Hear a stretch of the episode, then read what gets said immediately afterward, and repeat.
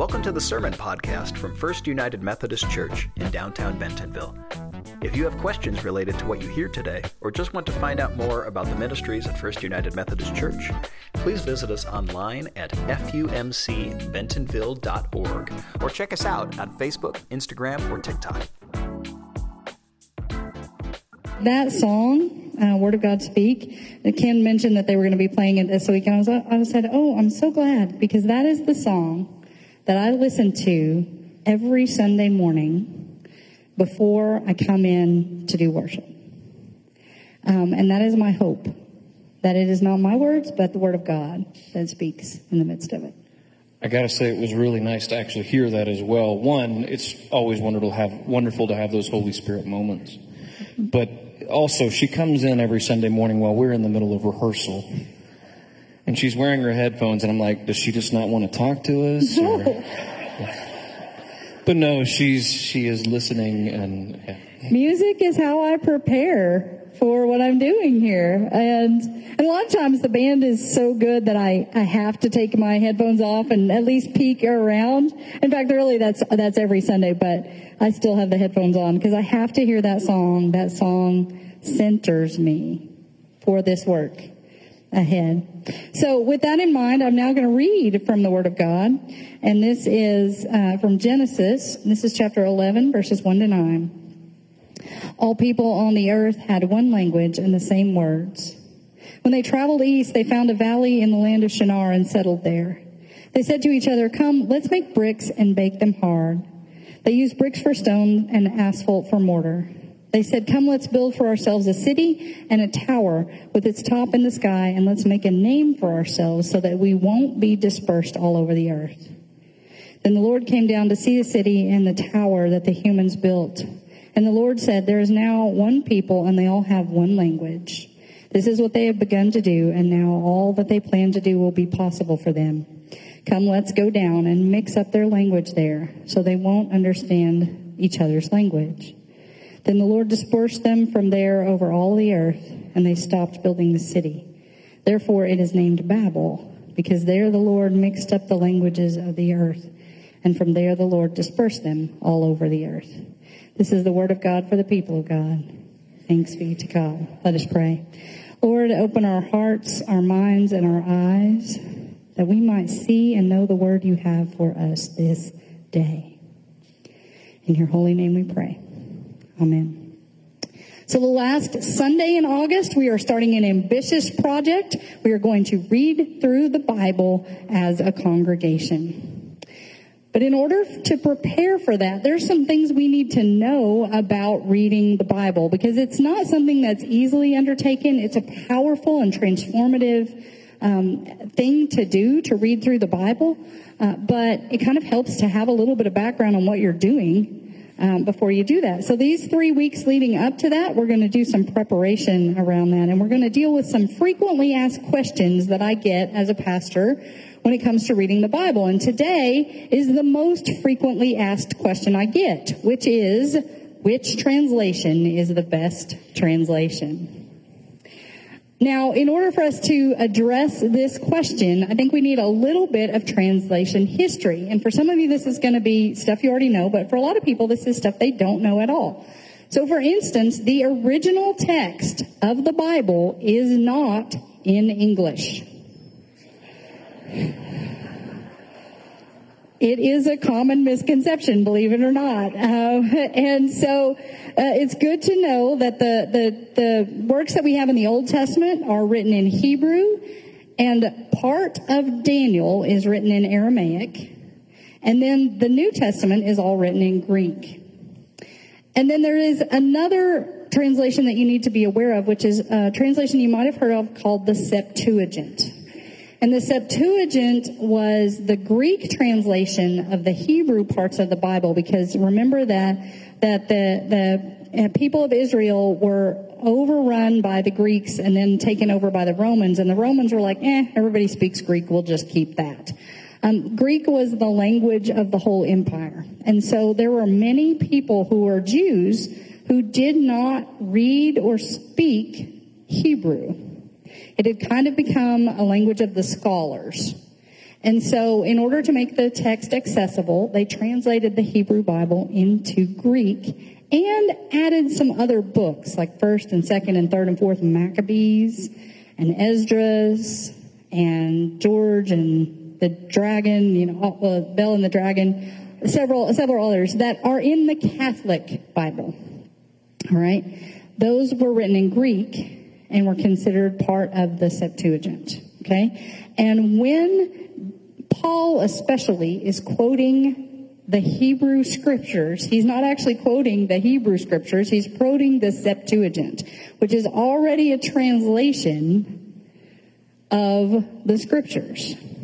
And in fact, most of the time that that the New Testament talks about the works, when they say scripture, they mean the works that are in our Old Testament.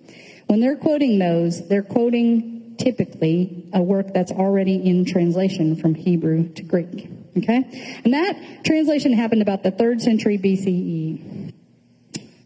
Now, then we start getting the, the Greek New Testament written down, and it comes about, it starts getting written down we start getting the Gospels in the mid, well, we know we have Paul, Paul's letter in the mid first century. The Gospels come a little bit later. We do not have any of those manuscripts from the first century. We only have copies from a couple hundred years later. And they're all, a lot of them are written on papyri. And we actually, so some of y'all know I got to do confirmation on the road this week, which was amazing. We had so much fun. I woke up on Saturday morning. We, we came home Friday. I woke up on Saturday morning sad that I was not still on this trip. I mean, it was so wonderful. Uh, but one of the things we did was we went to Bridwell Library at Southern Methodist University, and they have a phenomenal special collections um, uh, department in their in their library. And we actually got to see and touch some pretty amazing things. So I'm going to show you this first picture that we have was there you see McKenna Gigliotti there, and she has before her a sixth century papyrus of the book of Romans. Um, so we were actually able to look at that and we could see that it was written in Greek. And so that's what we're dealing with when we're putting together the New Testament are things like that. And we have a lot of them, but they're all kind of assembled and they're not Xeroxed. They're hand copied. And with hand copy comes a lot of variation, shall we say. All right? So that is what we're working with when we deal with that. And that is what the, the New Testament it was written in. In about the third century, a man named Jerome undertook writing the translating the Bible from Greek and Hebrew into Latin because Latin was the language of Rome and becoming more and more the language of the empire. And that is called the Latin Vulgate. And many of you have probably heard of that. That was the authoritative book for the Catholic Church until Vatican II in the 1960s. So from the 300s to the 1960s, the Vulgate was the authoritative scripture. We got to see a couple of versions of the Vulgate. We got to see the Paris Bible. So if we'll look at the next picture. So that's the Paris Bible. This is the first time the Bible is actually ordered in a consistent way and then made available for people. Now this is pre-printing press, so this is all still handwritten. And it was handwritten on parchment, which is um, lambskin. So, um, so we got to actually sit there and and play around with the, the Paris Bible. And the Paris Bible is important because, like I said, this is the first time it is ordered in a consistent way. And that Bible is from the 1200s. All right. And then um, the next like big moment in Bible history for the Vulgate is the Gutenberg Bible. Many of you have probably heard about that, so you can look at the next picture. Um, the Gutenberg Bible is the first time it's printed on a press. Uh, Johannes Gutenberg invented the printing press, and that now we're going to get consistent um, type. So um, Sophia Gigliotti is looking through the. Um, we, I think they have 31 pages of a Gutenberg Bible, so we got to we got to see that. Y'all, I was so nerding out. I don't know how much the kids knew what they were touching, but I'm like, y'all, this is a Gutenberg Bible. This was the first thing printed on a printing press, right? So um, it's it's it's phenomenal. It's amazing. So uh, so that's what we have then going forward. Is it's still being taught and, and preached in Latin. And this is all the way into, well, as I said, the Catholic Church kept it up until the 1960s. The Protestant reformers came along and said, you know what? The only people that know Latin are the priests and the scholars. So they're standing up here reading the Bible and then telling us what's in it, and we can't, the people can't know if that's true or not. This Word of God should be available in the language that the people speak. So they started getting vernacular translations, and that's when we actually got to see a Wycliffite Bible. So um, that's right there. Wycliffe um, was, this is the first Bible in English. Um, and it comes about in about the 13, 13, 1400s, right in there.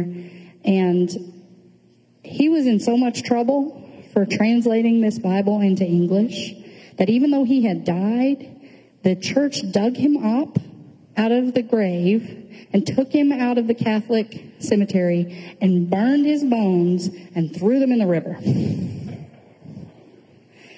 It was, it was illegal, uh, to say the least, to translate the Bible out of Latin into English, into Spanish, into French. And people did it anyway. And some people were burned at the stake for it. Some people were burned after they died for it. Um, this was revolutionary, and we take for granted, I think, the fact that we can just go anywhere. I mean, you can pick up your phone and Google a hundred translations. And people took a huge risk doing this. Now, it, it it became more and more accept- acceptable, and that's where we get the King James Bible. So we'll get the King James, and I got to say something about the King James because this is the one I run up against all the time. Because this is where people will say, I, le- I, I read the King James because if it's good enough for Jesus Christ, it's good enough for me. And I'm like, Jesus, nah, didn't even speak English. Probably does now, but you know, nah, not at the time, right? Um, and so, uh, the King James Bible was commissioned by James the First of England. Um, it was commissioned like every biblical translation with a particular aim, and his was to promote his understanding of the faith. And he's caught up in this battle between the Catholic Church and the Church of England. So he's got a very, he's instructing the translators to translate it in a very particular way, and they translated it all pretty much into poetry when most of the Bible is written into prose. Now, I will be the first to admit, a lot of the things I can only hear them with the King James. That's the only way they, they sound right. Psalm 23. The Lord is my shepherd, I shall not want. He maketh me to lie down in green pastures. He leadeth me beside still waters. He restoreth my soul. Yea, though I walk through the valley of the shadow of death, I will fear no evil. Ten commandments. Thou shalt not. There, there are certain passages. The, the story in Luke, the Christmas story in Luke doesn't sound right except in the King James thanks to Charlie Brown. I mean, it's true. That's where I heard that story all the time. There are some things, and it's an emotional thing, and I understand that, and I understand the attachment. The problem with the King James, besides the fact that like every translation, it is loaded with somebody else's politics and theology, but it was written in the 1600s, and we have discovered so many more um, of those papyri, and found some that are older, and found some that are truer to the story. And the King James has stayed in the 1600s. And even the New King James is just an updating of the language of the King James. It does not take into account these new archaeological discoveries that we have. And so that's, that's one of the main problems with using the King James. Now, it's also important to understand then the types of translations that there are and why why there are there are good things and there are bad things about each type of translation, and it's good to know that. So there's there's what's called a literal translation and a paraphrase translation. And a literal translation, as much as possible, tries to translate word for word from the original language into the language that it's being translated into as much as they can. Now, there are always going to be some problems with that because some concepts are really hard to translate across languages, okay? Then, and the, uh, some examples of a literal translation would be the NRSV, the New Revised Standard Version, the NIV, the New International Version, the CEB, the Common English Bible, are all uh, literal translations. Then there are what's called a paraphrase translation, which is taking roughly um, what what the, the passage says in the original language and kind of putting it into a way that people can really grasp and understand, but not sticking so much to literally what the text says. An example, probably the most popular one of that is the message. That is a paraphrase translation. Okay? So a lot of people love the message and it speaks to them. It's very powerful. Just understand that's the kind of translation that it is. Then there are also the difference between a Bible that's translated by an individual and a Bible that's translated by a committee. Um, an example of a Bible that's translated by an individual is the message. Eugene Peterson translated that. There is another um, translation. I meant to bring it up here with me. It's called the New English Bi- uh, Version, and it was translated by one man. And it's a pretty good translation, but at one point he has a woman getting on top of a, of a, of a donkey and honestly breaking wind as she gets on the donkey. This strange little story that literally no one else in the whole history of translation translates it that way. now, that's not to be said that he's not right. He might be right because we do co- cover over some stuff and make it cleaned up. I can tell you, come see me sometime and I'll tell you some things that are cleaned up in the Bible. Um, if you're over 18. Um, but, but, uh, but it's just weird. Like out of nowhere, he puts that in there and makes this whole argument about it. That's the trick with, with a translation that's done by an individual. They got nobody checking them right? They can put whatever they want in there. Then there are translations that are done by a committee. And these again are like the NIV, the CEB, the NRSV. Um, and those have a, a, lot of conversation around the decisions that are made about translation, and that's a good thing generally. But just be aware, they're still coming from a particular commitment. This Common English Bible that I just read from, that I prefer, that I use was commissioned by the Methodist Church and several other mainline denominations. So I like it because it lines up with my theology. It's in approachable language, but it also lines up with my theology. But I'm also aware it lines up with my theology.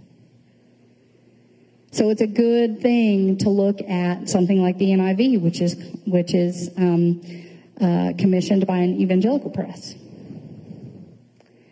and look at their perspective because every trans every um, translation is an interpretation. You have to make some choices on things. Ask the people that, that helped translate Acts 2, that project that we did. We made choices with every sentence. And you have to do that. And there, and it can still be dangerous. There is a translation called the Douay-Rheims tradition. In practically every Bible, Genesis, uh, Genesis, what is it?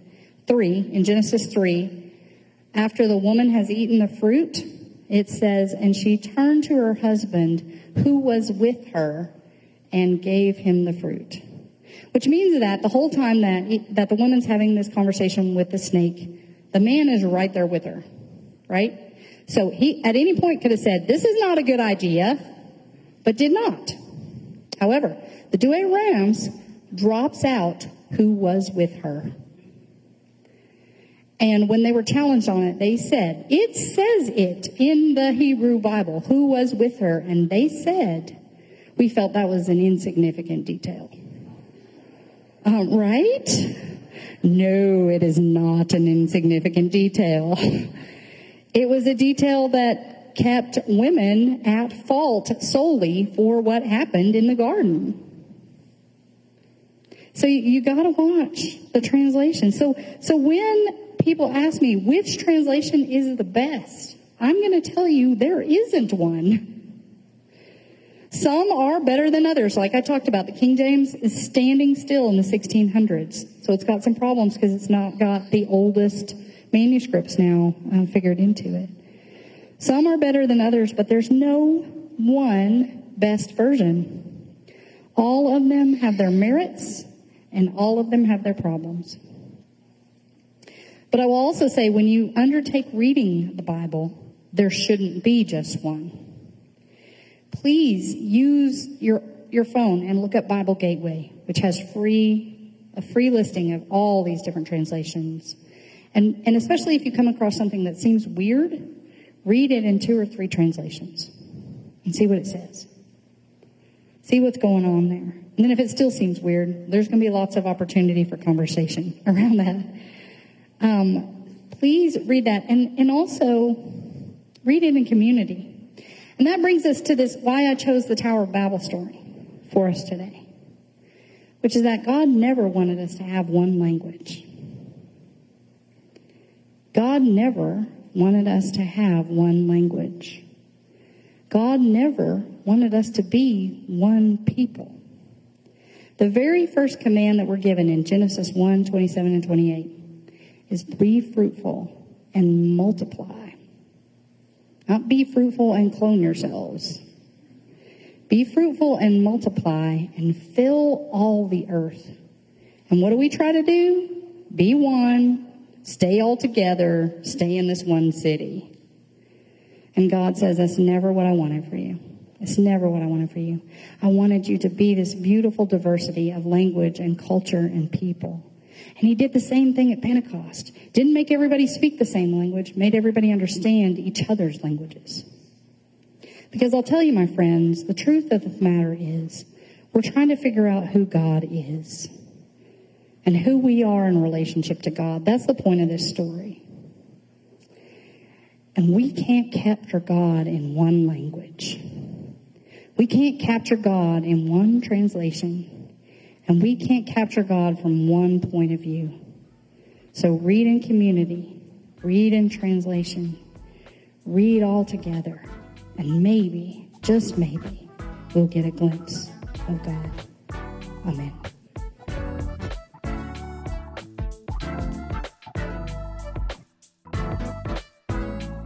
Thanks for listening to the Sermon Podcast from First United Methodist Church in downtown Bentonville. If you would like to let us know you were here, follow the link below to connect. To participate in worship through giving, you can give online at fumcbentonville.org or on Venmo at FUMC Bentonville. FUMC Bentonville welcomes all. Because we believe the communion table is God's table, we invite everyone into our church family. We welcome and celebrate every race, gender, gender identity, sexual orientation, marital status, age, physical and mental ability, national origin, economic station, and political ideology. We come together in action and outreach, aspiring to follow Jesus' example of radical hospitality, love, and grace as a transformative movement in our community. Please join us for worship on Sunday mornings at 9 and 11 a.m., both in person and on Facebook Live. All are welcome, and we'd love to have you with us. Grace and peace.